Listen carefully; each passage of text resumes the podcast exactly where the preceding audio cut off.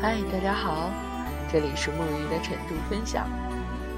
时间过得非常的快，转眼之间，我们已经进入到第二期共读的活动当中。这一次，我们将共同阅读的是孙瑞雪老师的《捕捉儿童敏感期》。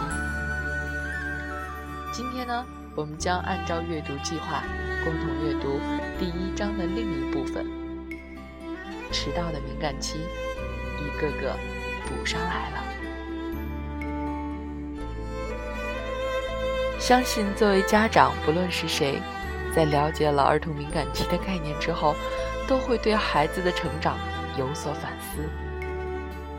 究竟自己的孩子是否错过了相应的敏感期发展？同时，如何引导、促进或者弥补敏感期，更是大家十分关注的问题。因此，我把这一部分列为单独出来的阅读部分，就是希望大家能够从这些案例当中找到自己需要的答案。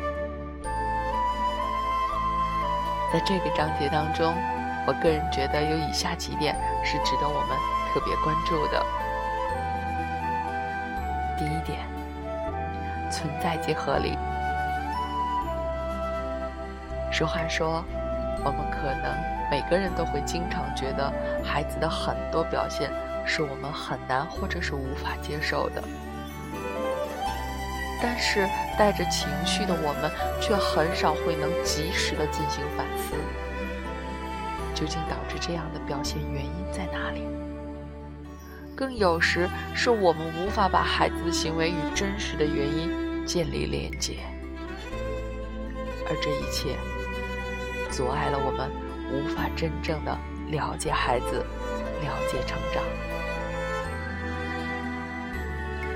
之前我们曾经提及一个话题，教育其实就是因果关系。所以，请坚信，孩子的所有表现都来自于之前的生活环环境。如果你希望孩子改变，那么需要的，就是从现在开始，我们来改变自己，因为我们就是孩子的环境。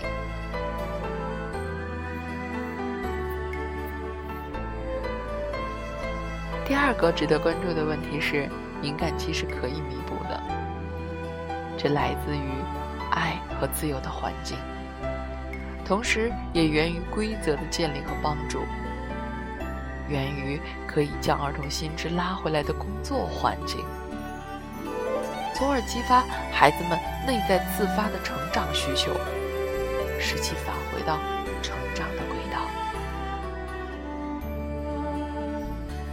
虽然很多敏感期都应该在六岁之前完结。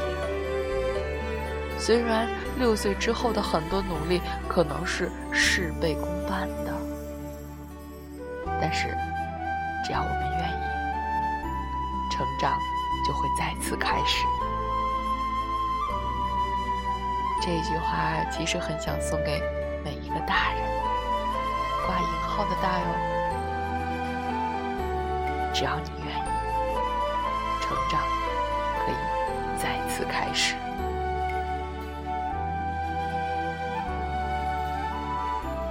关于今天第三个问题呢，实际上是我们一直在反复在说的一句话，就是立体学习，学以致用。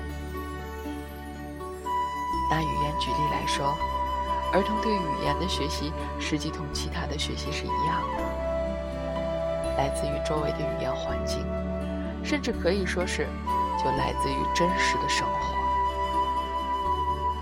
这种由自身体验和语言的配对儿，由内在的体悟、自由的表达组合而成的过程，那发出的绝不仅仅是语言，而是伴随着力量、真实和深刻的声音。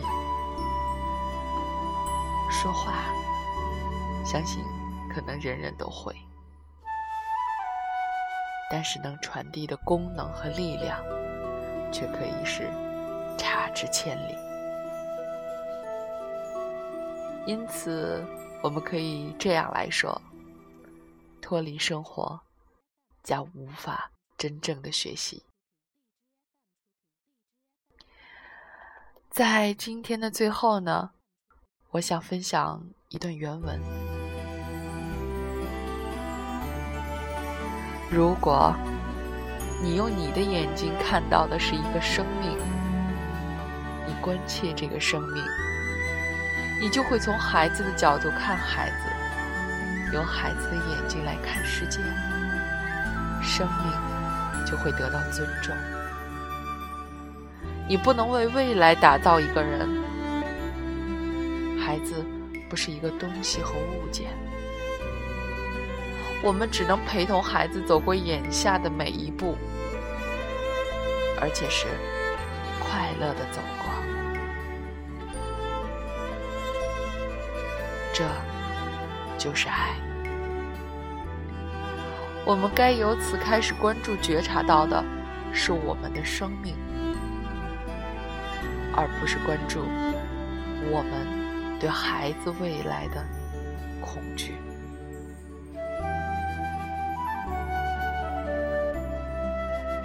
最后，相信一切都是最好的安排。